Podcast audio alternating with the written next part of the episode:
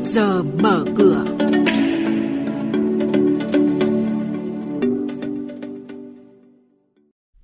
Thưa quý vị, trong chuyên mục này sáng nay sẽ có những thông tin chính đó là Ngân hàng Nhà nước yêu cầu các tổ chức tín dụng kiểm soát chặt chẽ chất lượng tín dụng.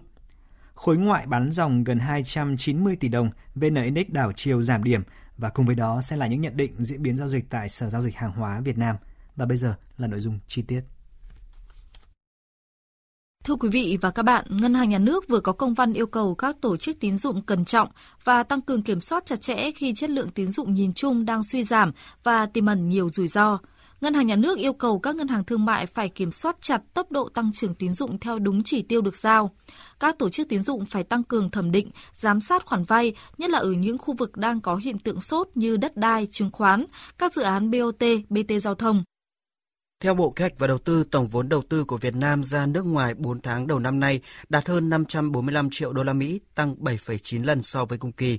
Cụ thể có 18 dự án được cấp mới giấy chứng nhận đăng ký đầu tư với tổng giá trị hơn 140 triệu đô la Mỹ, tăng 2,7 lần so với cùng kỳ. Đại diện Bộ Xây dựng cho biết lĩnh vực bất động sản vẫn duy trì sức hút đối với nhà đầu tư nước ngoài. Cụ thể, trong quý 1 năm nay, tổng vốn đăng ký cấp mới, điều chỉnh và góp vốn mua cổ phần của nhà đầu tư nước ngoài vào lĩnh vực bất động sản đạt hơn 10 tỷ đô la Mỹ, tăng 15,6% so với cùng kỳ năm ngoái.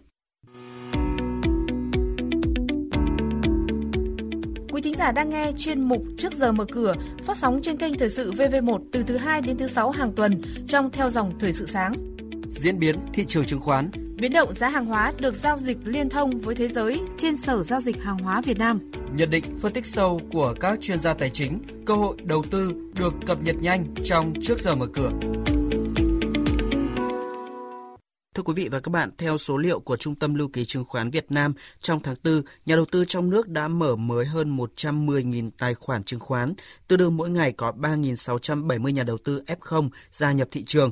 Tính tới cuối tháng 4, tổng số tài khoản chứng khoán nhà đầu tư trong nước đạt hơn 3 triệu, tương đương khoảng 3,2% dân số. Cũng trong tháng 4, nhà đầu tư nước ngoài đã mở mới 534 tài khoản, tương đương tháng trước và là những tháng có số nhà đầu tư nước ngoài mở nhiều nhất trong vòng 3 năm qua.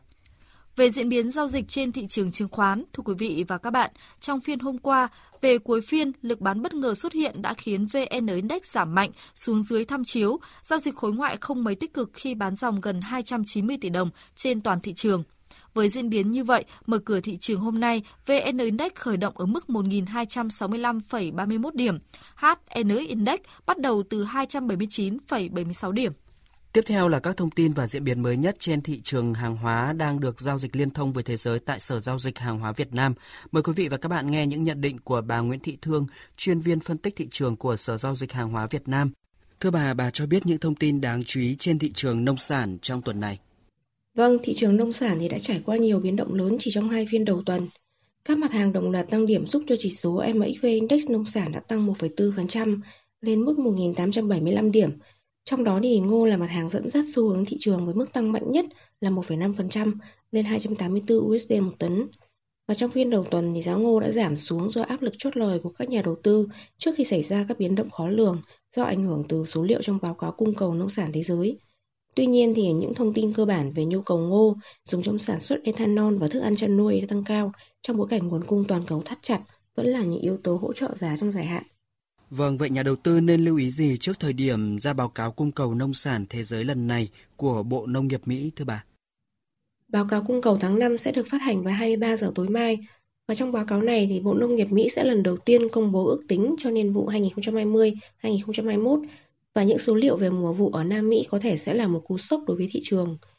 Thời tiết khô hạn kéo dài đang gây ảnh hưởng trầm trọng đến chất lượng vụ ngô vụ 2 ở Brazil. Sản lượng thấp trong khi nhu cầu đang tăng cao và đặc biệt là ở Trung Quốc có thể sẽ tác động mạnh lên giá ngô và thì vì thế mà nhà đầu tư nên cân nhắc vị thế nắm giữ để tránh rủi ro trước báo cáo này. Vâng, xin trân trọng cảm ơn bà với những thông tin vừa rồi.